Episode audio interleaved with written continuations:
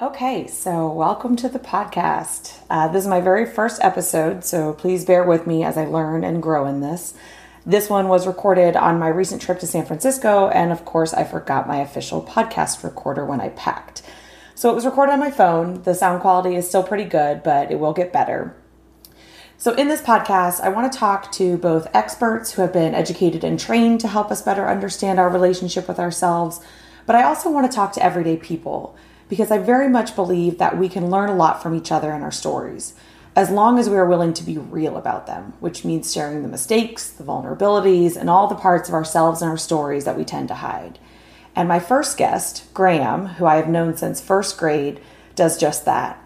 He is honest and insightful as he shares his life and his struggles coming to grips with the death of his mother at a young age, as well as recognizing and reconciling with being gay while growing up in a time and environment that wasn't really ready and supportive of that.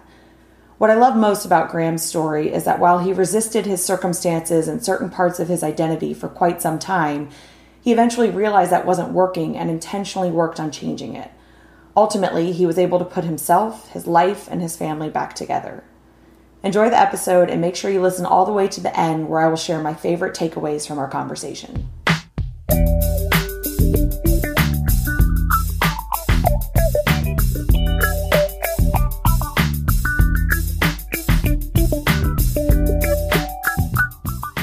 Okay, so welcome, Graham. Hi, Kacie. I'm excited that you're here. I'm excited you're in San Francisco. I know. Yeah. I've never been here before. It's very fun. Um, okay, so we're just going to jump right in because I hate when podcasts just chat a lot in the Yeah. beginning because I don't have a huge attention span. So why don't we start with just go ahead and kind of tell everybody a little bit of like who you are, Mm-hmm. what you do, and just very brief cliff notes of like what your life looks like now. Sure. So um, I live here in San Francisco. I moved here in 2015. Mm-hmm. Um, from, um, basically, after Jacksonville, I lived in Boston, then New York City, then Boston. Um, and then I decided I am done with winters. Ooh, and I am yeah. done with harsh New England people. Yeah. so um, I kind of made the jump and, and moved out here. Um, and so I've been here about four years. I work in higher education um, down at Stanford. And um, my life out here is pretty great, I would say. Um, like the West Coast definitely appeals to me. It's just very different from the East Coast. Yes, so I've only been here a day, so I haven't really experienced it. Other than the weather, I've learned that there isn't really like a summer here, which I find interesting. We have a summer in like October and September. Oh, Our summers here are actually quite foggy. Yeah, I think people move here in the summer and they're like, "Exc- wait, yeah. Why, why like people it- were walking around in coats Yeah, today, and I, it was oh. like it felt like 105 in Jacksonville. Exactly, and like I mean, I brought I have like a jacket with my with me right now. That Yeah. old like Thirty Rock joke about like oh I enjoy like living with like a bringing a light jacket with you wherever you go. Yeah. like that is San Francisco. Yeah, well, I've packed like a Florida girl, so I'm just okay, we'll be doing some um, shopping. But yeah, in terms of the people, like how how is it different here than on like the East Coast? I think, in my experience, people here are you know definitely that more laid back California vibe. I think. Um, I think my experience, especially in New England and Boston and New York, everybody's very go go go, and not necessarily people make the time for you. Where I feel like here people make an effort to kind of branch out, make new friends. Yeah. Um, you know, there are cliques as they are with any city, but Yeah. I feel like in San Francisco, the cliques actually like kind of mingle with each other. And Okay. There's this, people are more naturally kind. Okay. Um, that's per my experience. Yeah. What about like work life balance? Because I know the East Coast can be very work centric. Yeah.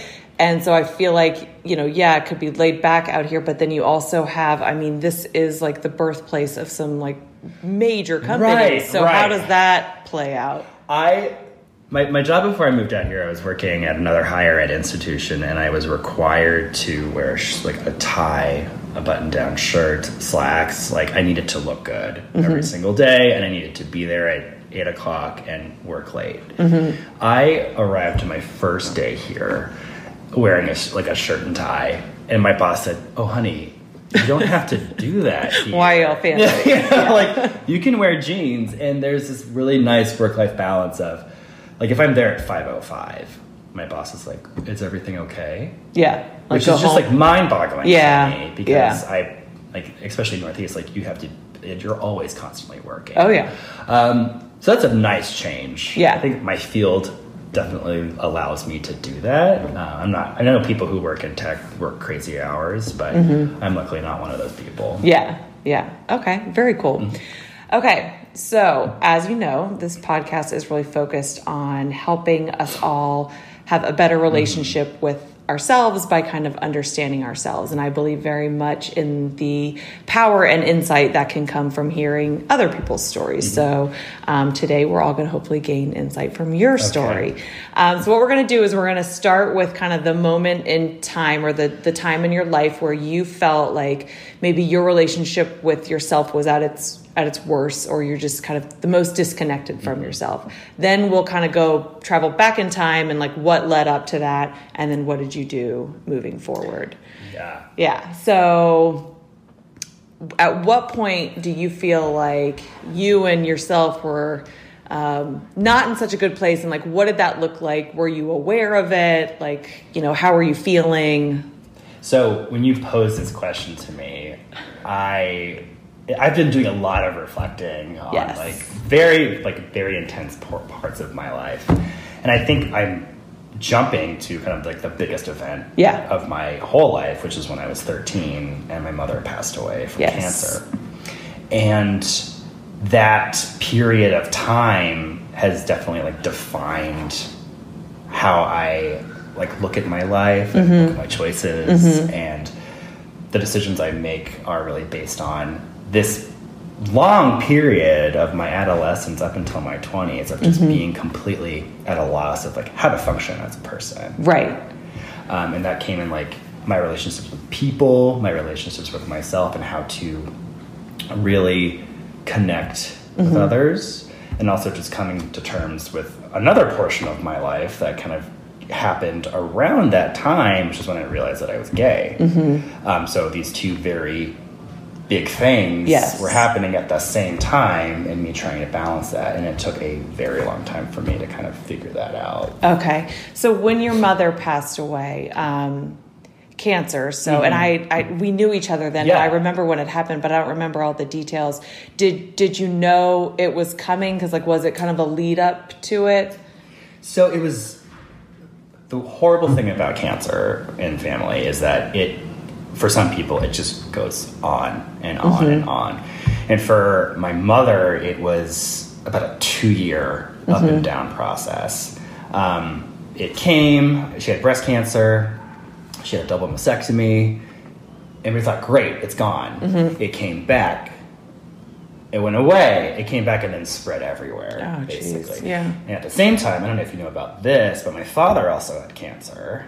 No, I don't So they did both know that. had cancer at the Um, same time. what kind did he have? He had lung cancer. Oh my gosh. So I think there was like a point in my, in sixth grade where they both went into these like life or death surgeries on the same day. Oh my gosh. And it's like, like my father was given like a six month life sentence. My mother was going to be fine, and then it just kind of like swapped. Switched. Basically. Wow. So the kind of like the lead up to her passing was it was she was fine, and then it came back in full force where she was like completely bedridden, and then we finished up our like seventh grade year. Mm-hmm.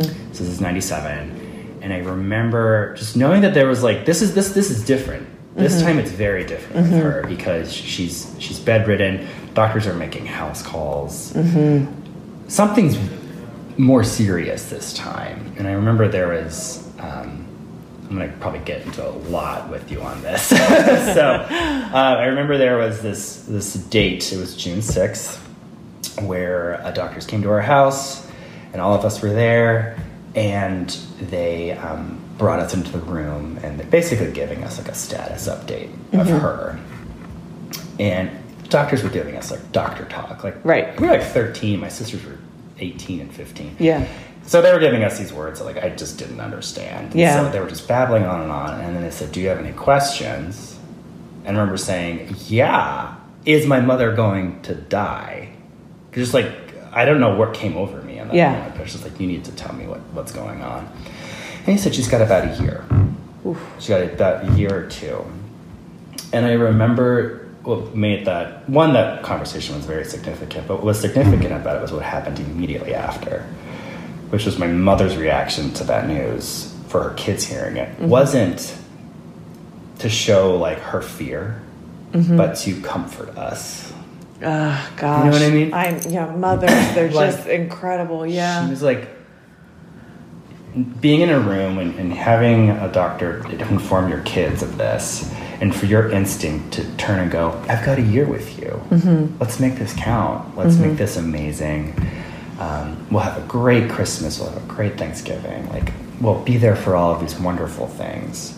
And so that was so crazy to, to me to think that when you're met with like something like that, Right. Like as a parent, that amount of strength yeah. to really show your kids was incredible.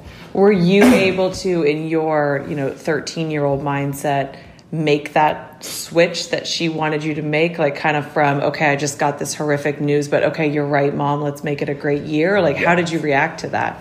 Part of me was was like exactly like okay, this will be great. But a part of me, one of the things she said was like, "Don't worry, like I'll take you to like Blockbuster. I'll take you to." this." I was like, "That's not what I want, mom. yeah. Like I want to like have you with me at all times." And I wasn't equipped at 13 to really understand No, no. what what was going on. I was in I, I went into immediate denial because you know we went to a Catholic school. Yep. I'm like she's a good person. This isn't gonna. this happen. isn't going to happen. Yeah. This isn't gonna happen. So that was June 6th, and I say that date for a reason because. So we, we left that conversation thinking, okay, a year, great. Yeah. A year, a year. She died the next week. oh my gosh. Yeah. so that week, so she went into surgery a couple days later. It did not go well. And then we were informed Uh-huh. of like, this is it. You got to come and say goodbye to your mom, Oh my God. basically. So that kind of promise that we were given, Yeah. and for that to The one piece of comfort was then just ripped out. taken yeah. away from us immediately. Um, that was the last real conversation I had with her because then she went to surgery and it, Yeah. she couldn't really speak. And so that that one week where I can like I mean it's funny like I can't remember what happened six months ago. I Right. can't remember what happened like three years ago.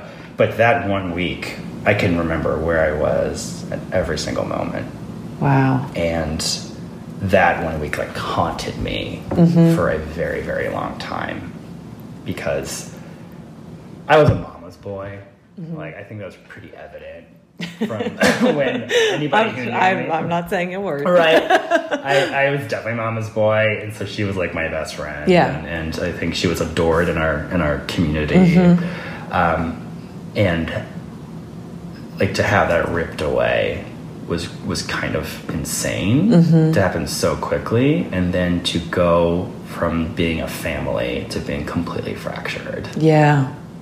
which is just Were you able, like, did did you kind of lean on your your sisters during this time frame, on your dad, on friends, or did you more kind of like kind of retreat into yourself and try and deal with it yourself? I completely retreated. Um, I would say we all react in our in our own ways to like how this this goes on, and I think with with my family, we all just didn't know what to do. I Right. think my sister, my sisters, and I were like, we're now like lost our mom. My father was now a widower yeah. and there was all this like activity at the beginning where people are coming over they're taking care of you they're giving you meals Mm-hmm. no one's there a couple months later Yeah. when it really When it settles when it back into normal really life, yeah. settles back in where you're having that first holiday season without your mom your first birthday Mm-hmm. so i think for my sisters one my oldest sister she was in college she got to like go back to college Right. and Escape, essentially. escape. Yep. my other sister um, had this very tight knit yet rebellious group of friends, so she had that. And my father, I think, had a lot of sympathy in our community because you know he's a dad, and he had three kids, and, and I think he had a really big support system. I didn't have that. I was virtually left pretty alone, and that was almost by my own accord. I didn't have a lot of close friends at at our at our uh, middle school, and I think one I craved people to like reach out to me, but like that whole summer went by, no one called me. Oh God, Right. no! I feel Okay, see, horrible. no. no, no, no, no. But it's like, but like, we were thirteen, Right, You know, it's right. Like, it's all hindsight. That is, and that's just such a like. Not that there's any good time to Yeah. lose your mother, but like of all ages, like that age is is super impressionable, and yet you're also like your priorities are all mixed up Right. because you're getting into you know teenage years and you're trying to like you know kind of find yourself, and so it's just that's that's a lot of moving parts. yeah. So, so kind of what how I reacted was because at the same time, this is like the time I figured out that I was gay too. was that happening like at the same time and then you're kind of just like all right i'm not i'm not going to deal with this right now because i've got all this going on with your mom or were you trying to kind of juggle both of those things Yeah, I I figured it out like three months before Oh, she wow. passed. Uh-huh. Um, this was this was 1997, and Yep. like, um, like Ellen was coming out. Like, Yeah. it was all this stuff, and I was like, and we went to a Catholic school. Uh-huh. So I kind of was like, well, I can't talk to anybody about this because of just the nature of the country, nature Right. of the time period, and I- the I was, nature like, of jacksonville florida even within the country and, yeah our, and our classmates, you Yep, know. So yep. I thought to myself, um, you know, what I can do to make things easier for this family is to bury this, oh and I'll just be the kid who gets good grades, mm-hmm. and I'm not gonna rustle the waters. I'm just gonna like be a good, be a good boy. right to make it easier for dad easier and for yeah my dad. yeah and my like my sisters you know wouldn't have cared but Right. like i'm not gonna throw this bomb on my dad wow and i'm not gonna also i am not prepared to to be out at 13 right. And that took a long time for me to come to terms with that. Right. But, But then, how much did that kind of, um, like, did that kind of like sit in the back of your mind and kind of always kind of be a little bit top of mind, or were you able to really kind of put it aside and just like tunnel vision on grades? i wish. I think i wish. I wish i was able to like you know Yeah. split that. When you when when you meaning you know eh, hypothetically you find out that you're gay it's all you think about Yeah. you know i was just like craving like content craving like stuff to like fully understand Right, because you just figured out a part of your identity, and then now instead, it's that's so interesting because it's like at the same time you lost a part of your identity, which is your mother, which Yeah. for all of us, our parents, you know, especially at that age, are definitely still a big part of who we are, and then you discover this other part. You know, one part's ripped away from you suddenly, and then this other part you like willingly decide to just kind of shelve. Yeah. So yeah, I bet you were feeling a little disconnected from Right. yourself. and i think the, the you know so that yeah this is all going on with my, my family and then one like there's so much help out there for straight people to figure themselves out mm-hmm. Like the, all you have plenty of movies and plenty of books about relationships and plenty of Yeah. everything yeah. in the late 90s and early aughts there was not that much Yeah. there's no one helping you through it Yeah. because like how because no so one was talking about it and oh that's that's such an interesting point because i've even thought about that just from like the heterosexual mm-hmm. standpoint and kind of you know my I- identity of like what is the role that a woman plays in a mm-hmm. relationship and what is it that we're looking for and how much we've all kind of been programmed Yeah. by like movies and and just everything growing up that you know there's this prince charming and he comes and he rescues you and Right. so like you you had no programming which pro- is like a good thing but also a bad thing because there's no guidance like the programming was oh like gay men are predators like they're serial killers like silence of the lambs Yeah. and, like movie copycat and all this or like it's all about sex. Yeah. And it's like well, a portion of it is but a portion of every relationship is about relationship sex is yeah. sex but it was no way for me to like say like oh this is actually not a big deal. Yeah. I mean, it, it, like it's a big deal because it's a wonderful thing to celebrate, but it's like okay, it's just it's relationships, Yeah. with people, yeah. So that burying happened for about eight years, I kind of kept it all throughout high school. And so all through that time, we're in we're in Catholic school. Mm-hmm. So I don't know how much at that time you, like, I don't know how much you connected with Catholicism or how Mm-hmm. religious you were, but like, how did that play into you kind of you know dealing with this realization? like, did did it add like guilt and confusion, or were you kind of disconnected from the Catholicism? there was a lot of that Catholic guilt. Yeah. Yeah, I remember the, the moment I figured it out, too, that I was gay. What's that moment? Will you tell that story? I will tell that I just find that so fascinating. So, I mean, I always was like, I mean, I did gymnastics, I played Yeah. the flute, like, whatever. I don't think anyone was really that shocked. so, but I was, I remember I was, I was staying at my grandparents' house for some reason, and uh, they had cable TV, and I was up late at night watching a movie that starred Russell Crowe, and it was a movie where it was one of his first roles, and he played a gay man in it. The movie is called Sum of Us, and he it's about his relationship with his like dad, who's like this gruff guy, and I kind of was absent-mindedly watching it, and in the movie, he goes on a date with a guy. I was like, oh, that's different. and at the end of the date, they're sitting on a like a swing, and they kiss. And I remember my something happened, yeah. and I was like, oh, I like this. Yeah. Oh shit, Wow. this is not what good. a moment. See, that's so sad though that that's your initial reaction Well, this yeah. is not good This because not that was the time and that was like kind of the the environment Yeah. and like just that in itself like what that kind of sets your psyche up Yeah. for like just your initial gut reaction to like figuring out a part of who you Yeah. are is this is not good. This is not good. So, for a long time, I kind of was just like, I, I, I- I feel such immense shame. Mm-hmm. Um, and that Did you tell anyone? didn't tell anybody. Because this is also a time period where, like, again, I didn't have, like, really good Right. connections with people. And I had nobody to talk to. So I'm just, like, in my thoughts, mm-hmm. trying to, like, come to terms with this, but also be like, no, I'm to marry a woman. I'm to have kids.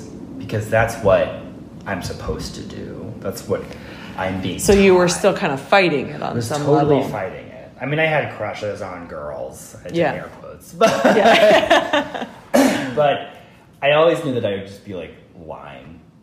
Yeah, uh, but you were almost willing to accept a life of lying Yeah. versus go through the difficulties of coming out as who you Mm-hmm. really are. Which really though, we're all doing that. Mm-hmm. Like we all do that on some level. It just maybe isn't as like, you know, definable as like sexuality, Yeah. but like everybody is at least from what I've seen, or at some point in time in their life, has struggled with, you know, kind of the easy road of going along with like the norm. This is what I'm supposed to do, Yes. and I recognize maybe I'm not going to be that happy, but I'm fine with that. Versus the difficult road of being who we are. Yeah, of what makes you legitimately happy. Yeah. and so I think towards the end of high school, um, again, I hadn't talked to anybody about this. I was like, okay, I'm gonna become gay when I go to college. Like that's it.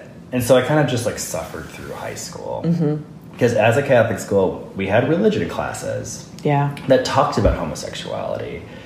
You know what's funny? I cannot remember a single thing from religion class. Like I don't know if I just wasn't paying attention, but Yeah. like I remember, nothing. I remember the, the, the lectures about about sexuality. I bet you. about Yeah, I bet you homosexuality. remember I was just those. Yeah. God, there was a junior year of high school. We were in um, uh, that, but I forgot her name, but she was a nun, one of the, the teachers, and we were all um, broken up into groups, and we had to do a project on a topic that was like controversial, and she assigned the groups. And she's going through the groups, and she goes like, "This one's doing it on war. This one's doing it on like guns. This one's doing it on divorce." And she gets to my group, uh-huh. and what topic did they give me? Homosexuality. Yep. Yep. And then you hear the whole room snickering, like.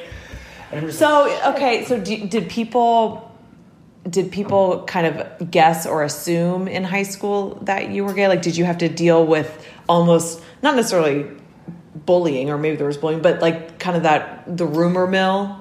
I was like harassed a lot in high school. Really? I was. I was. I kept it really quiet. I didn't talk to any about about it. But I mean, I had people spreading rumors about me. I had people shouting a certain f word to me in the hallway, and like I was.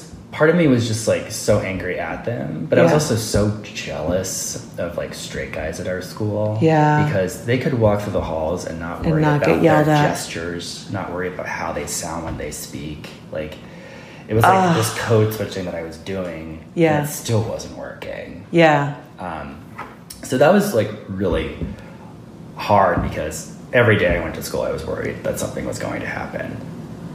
Because I mean, we weren't our our classmates were not like the friendliest people towards it because of the time period. Right. people change. Right. Um, it's like when I hear people talk fondly about high school, I'm like, ugh.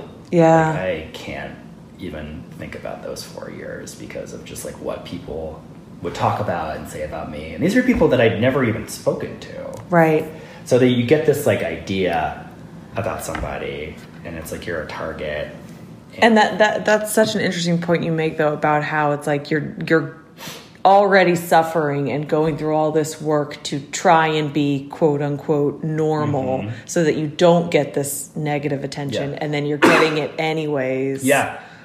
And I think again, I was craving friendships at that time. Mm-hmm. And when you're like, I wasn't like super effeminate, but like I was just like, I was different from the rest of the guys. Mm-hmm. When you're like that and you're labeled, no, no guys want to become friends with you Yeah. because they don't want to be like, oh, you're hanging out with the gay kid. Mm-hmm. And it's just like, I wanted, like, I had some girlfriends, but it's just mm-hmm. like, I wanted a guy friend to talk to. Yeah. Because, like, to have, like, connections. Yeah. I was, like, desperate for that. But that's why, like, that period even further, like, put me in my hole mm-hmm. and made it really difficult for me to connect with people. Mm-hmm. Which is why I kept looking at, like, college as, like, okay, that's to fix all my problems Yep.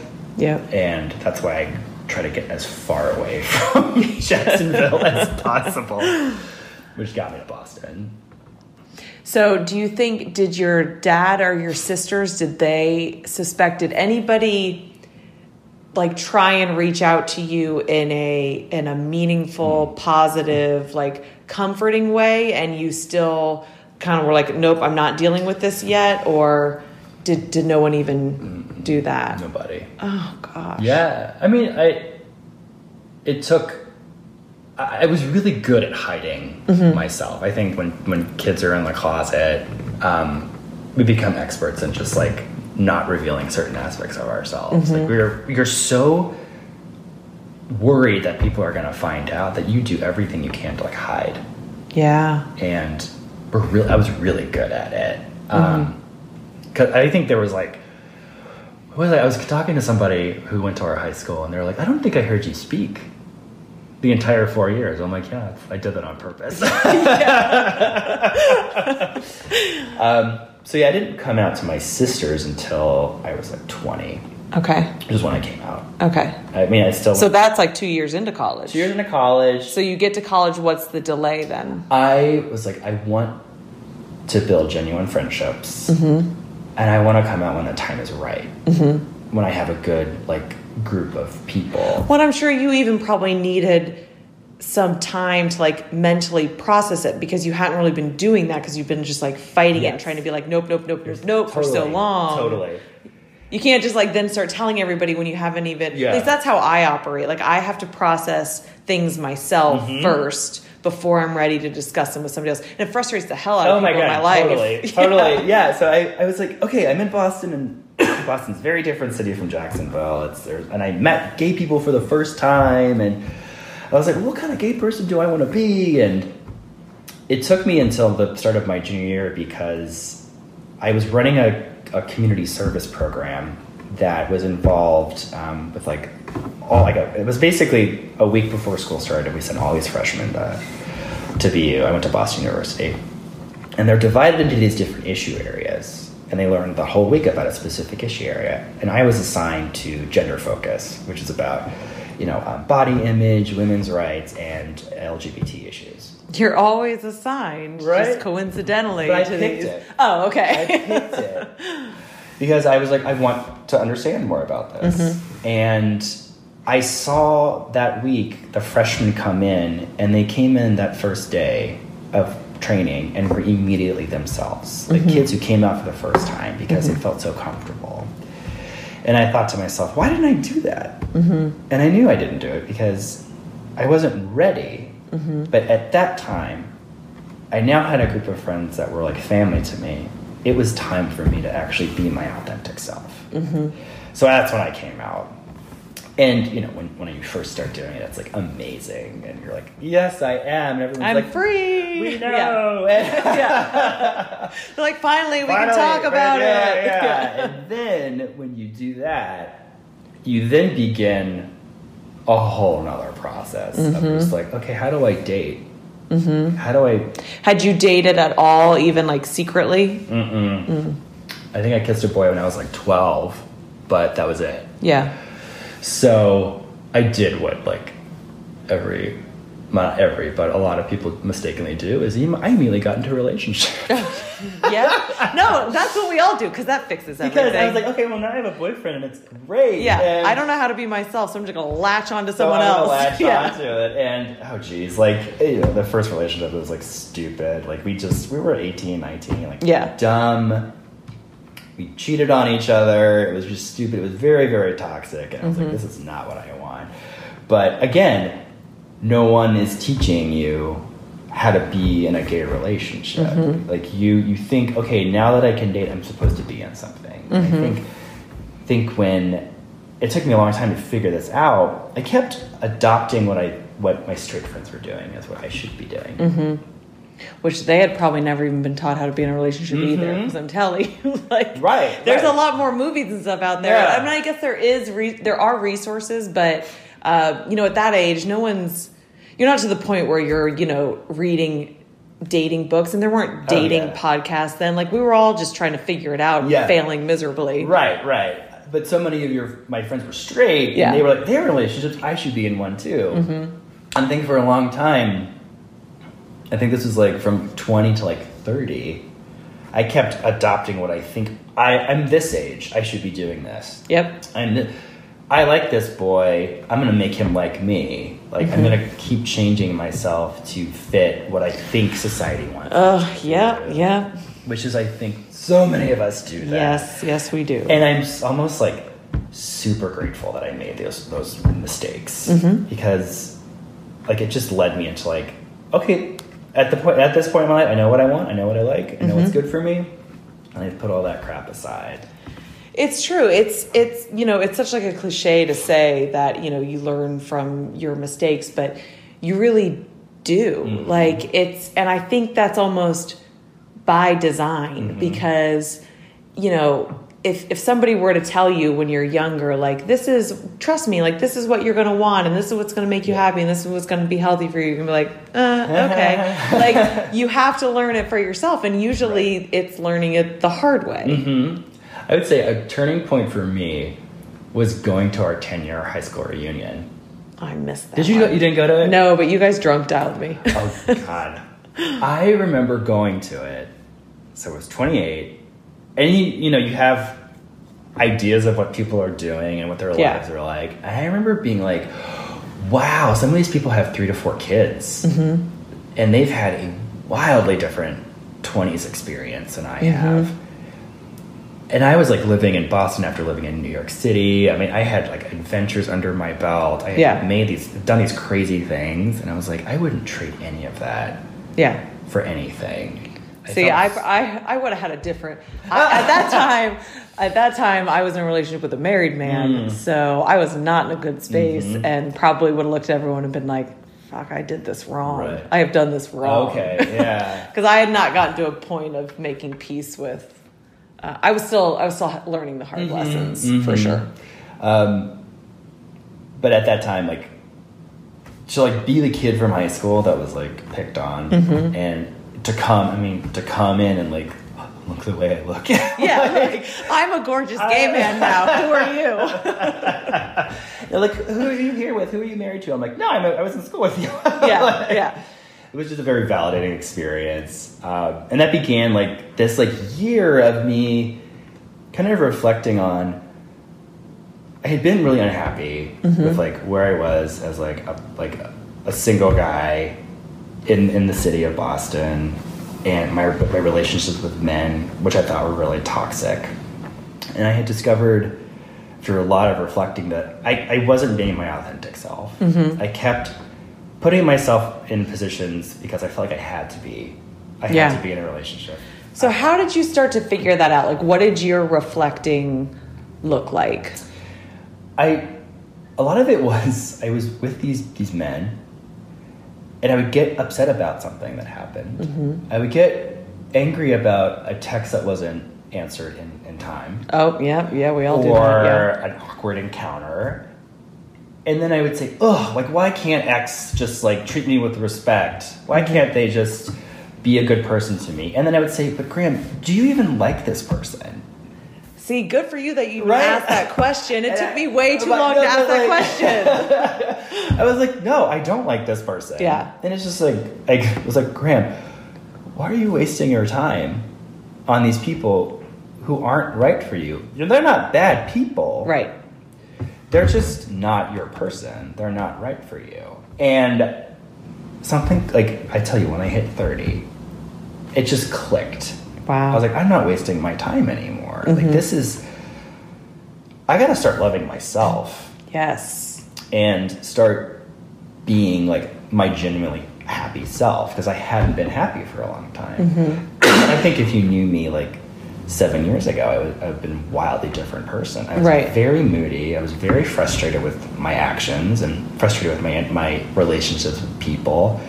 And then I just came to this realization through that thinking process and through finding out what makes me happy mm-hmm. like something clicked and I was like, oh, I became like this very happy, jovial person. So during those years, though, I mean, like you say, like you were like moody and stuff, but were you aware that you were unhappy, or was it not until like kind of you reached thirty and then it was just like, oh man, I No, haven't been happy. That was it. Yeah. Yeah. I was like, oh my God, why did you put yourself through such like personal torment? Why did you punish yourself mm-hmm. over this guy? I had a pretty toxic relationship um, for like a year and a half, and that that ended, mm-hmm. and I carried that anger with me for two years over mm-hmm. that one person, and I'm just like, oh my god, I wasted these two years just filling myself with this like anger about something that I couldn't control. Mm-hmm. The universe was gift, gift like put me in this position to teach me a lesson. Oh yeah, well that's why I think that's one of the best purposes of relationships hmm. is I mean they're gonna bubble up all your shit that Yeah. you haven't dealt with. Like Yeah. they're gonna trigger and it's gonna hmm. happen and so it kind of shows you like what you have to work on. Yeah, because I was such a bad communicator. Because I would just like sit and seethe and be Yeah. like, why can't you read my thoughts? Yeah. Or like, you oh, know, oh yeah, we all do that. Yeah. or like I wouldn't tell them like what was good for us or good Right. for our relationship.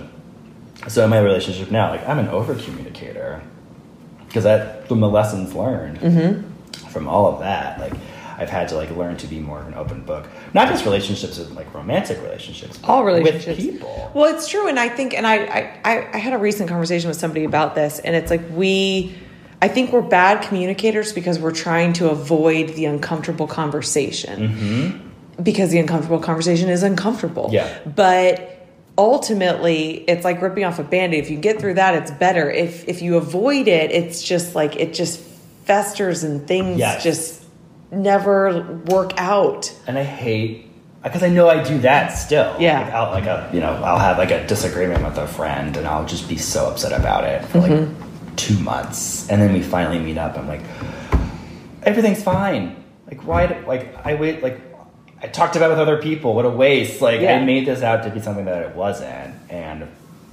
I'm still learning that lesson. Oh yeah, yeah.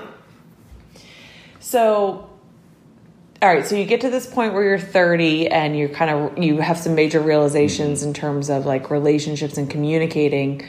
But at that point, do you had you kind of reflected back and dealt with your mom's death? Yes, I think part of what happened with that is that our family became really fractured, Mm-hmm. and we all kind of became strangers to each other. And years had gone by where we were not all happy with each other, or just like we didn't know who each other was. Right. So around this time, I was like, "This is my family." Like I, we all live far apart from each other. I mean, they live in Jacksonville. I'm here. At the time, I was in Boston, and I was like, "This wouldn't make mom proud. This wouldn't make her happy that we were in this state after she's been gone for so long." Because at this time, we had lived longer without her. Oh, I had lived longer without Yeah. her than Yeah. her. So this began this like kind of lovely reconnection with all the four of us together. Mm-hmm. A lot of it was stemmed from the fact that my sisters had had their daughters. Yep. Six months away from Kids each will other. kids will bring bring families and together. I think that was like the impetus for us to like like we got to stop. yeah. There's other there's there's babies, there's kids, and we still have our mom. Like she's like our mom is still being carried through Yep. in, in Yep. them. Um, so it was kind of like this this long road of this devastating thing that happened when I was young, and this unfortunately long period of just like anger and Yeah. confusion and Well, it was like a people. split. You had just like split from yourself. Yeah, and then exactly. So I think people think like, oh, you'll you'll you'll be fine in a couple of years, Mm-hmm. but I was like, oh my god, seventeen years. 17 years for me to finally like us to finally feel like a family again Yeah. and to feel like this unit where the, we, the four of us can be together and just like be so elated and laugh. Do we have our disagreements still? Absolutely. You know d- d- is my do my father and i see eye to eye on a lot of things? No. Is he still kind of figuring out what to do with a gay son? Yes. So That's a process for him as it's well. It's a process Yep. for him. Yep. um, but it's this it's nice that we're finally at this place. Right. Right. to like because it's almost like in a way of honoring her Yes. So have you had conversations like this with your family members where you kind of rehash what everybody went through and how everyone reacted or was it more of a no need to talk about this stuff let's just kind of all come together I think for a long time we never talked about her, and then we, we started talking about her again. Mm-hmm. Like, Dad, tell us about when you proposed to her. oh Tell us about like a funny thing she Yeah. did, because we want to keep those memories Yeah. alive. Um, we can't keep harking back to that one week where everything was devastating. right We want to think about the happy times. Um, think about her laugh. Think about like what would what would mom think about in this situation? Mm-hmm. Because I think um, you we, we obviously would never forget her, but I mean, she was a huge part of our lives. But we have to find some way of keeping that memory alive Mm-hmm. and thinking about how we can keep those qualities both within ourselves and like my sister's kids. yeah yeah So it's been really nice to just reconnect in that way. yeah And we always like whenever I go home to Jacksonville, we look at photos and just like like look at photos of like when my parents were dating and like she was like this beautiful like 70s bell bottoms, Oh, like long gray hair. Yeah. Like she was like it was just like cool to see different sides of her. Yeah. We came across her old diaries and read through those and just to figure out what what a life she had um, before even my dad was in the picture. yeah Which is really, really nice to to keep that memory alive. Yeah, that. yeah, that's awesome. So if you were to kind of go back in time to kind of that that time period where after your mom passes away and you know there's all the people coming over and then like the dust settles and you go back to normal life like what would you say to that like child version of you to maybe make the road ahead a little bit smoother or would you not say anything to him because you know he had to go through what you went through I'm glad you said that because I don't think I would have changed anything.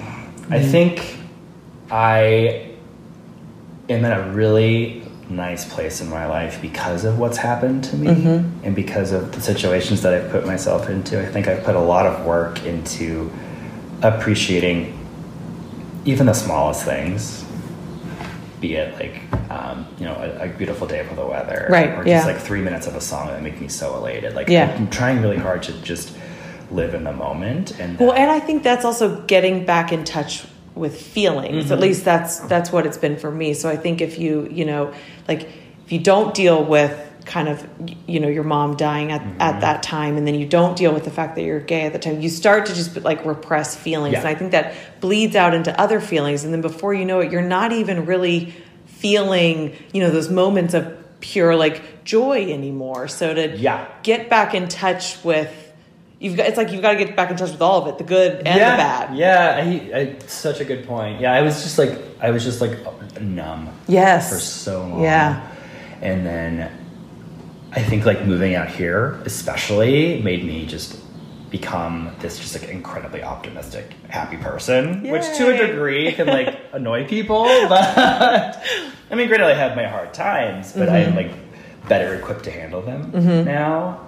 Um, but like I keep thinking, I, I, t- I think of two things in my life decisions. One, I think, you know, what would Graham at 80 think about this? Like, is he going to reflect on this and be like, oh my God, I can't believe you did that? Yeah. Or like, what, you're crazy. Or Yeah. like, "Uh, uh, that probably wasn't the best decision.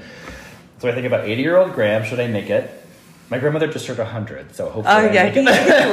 yeah wow And I also think, um, you know, mom, wherever she is, what is, is Mm-hmm. What she, she is she proud of this moment? Yeah.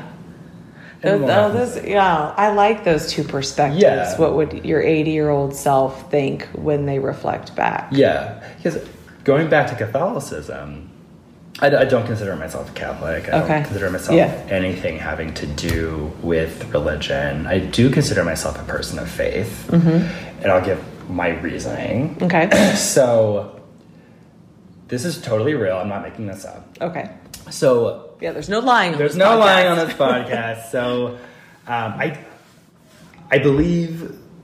So I'll say this: the week that that week where everything was bad, and we were in the hospital room with my mother, she was like plugged in with tubes and like breathing help. That night before she passed, I kid you not, I had a dream where I walk into her her room, her hotel room, not her hotel, uh, hospital room, and she's sitting upright, and she looks, for no other word to say, she looks absolutely angelic, mm-hmm. and she turns to me, and she says to me, "I'm gonna go." I have goosebumps. Right, I'm, I'm not making this up. Yeah. I'm gonna go, but I'm going to be with you in some way. Like I'm gonna be looking after you. Oh my gosh, that is okay. That is amazing on its own. Yeah. But to add to that, um, so somebody that we know that I Mm-hmm. won't say her name for her own privacy, but who also lost her mother Mm-hmm. um, suddenly had a dream like the week before. Mm-hmm. Same thing. She walks into a hospital room, and her mother was not in the hospital yet. She had like a brain tumor come on suddenly, but Mm-hmm. Yeah. um, and her mother was sitting there in the hospital bed and said, "I'm going to die." Yeah. like same thing. Yeah, and Oh my gosh. and like she she hold she like and like my mother looked amazing in this. Yeah. Like I'm not kidding. There was a shining bright behind her. Yeah. Like, this is not me. I'm not making this up. And, and like I'm woken up from that dream with Mm-hmm. my dad telling me that she passed. oh my gosh. So when I think about my relationship with faith, Mm-hmm. and I think about what's beyond, like that doesn't like. I could close my eyes and it could be black, Mm-hmm. but I'm never gonna know because that's just the way it is. Right. Like it could be black. How am I gonna know? But to have this thought that she's out there Mm-hmm. and she's looking after me, like what a lovely thing. Yes. to. Yeah. Yeah. That's fine. We'll edit this out. Hi. um, I love that. Okay, so then we'll just we'll wrap up. What what do you think like what is your next priority for like your relationship with you? Like what is the mm-hmm. one thing you want to work on? It's a really great question. Oh, that's a really good one, Kacie. I stump you? I think it's to be more present with the people that I hold very close to me. Mm-hmm. I think it's to really be become more giving to mm-hmm. them and be able to bring that happiness that I've developed within myself to them mm-hmm. and to ensure that I'm present for them and that I'm able to, to like, give myself fully because I'm at that place where I can do that Yeah. now. Yeah. That's an awesome answer. Thanks. Thank you, Graham. Thanks so much. Big thank you to Graham for sharing his story. I know it takes a lot of courage to do that, and I very much appreciate it. Here are a couple of my favorite takeaways from our conversation. How our selflessness can be such a noble thing, like Graham's decision to hide the fact that he was gay to make it easier on his family, yet it can have some serious consequences. That decision meant he was trying to ignore and actively pushing away a part of his identity because he thought it would make things easier. But ultimately, it separated him from himself and his family. How oftentimes we have to process and accept things internally before we are ready to share them with the people in our lives. That's a great thing to keep in mind for yourself, as well as the people you are close to that you maybe sometimes wish would talk to you more about what's going on with them. How you truly never know what someone else is going through. Graham and I went to the same school for 12 years, and I had no idea how much he was struggling and how much difference I could have made had I just reached out. How he found the awareness in his relationships to stop and consider if he even wanted to be in those relationships versus solely focusing on the other person and what they wanted or how they were feeling or acting. And lastly, I love how Graham believes, and I agree, that everything we go through in life serves a purpose.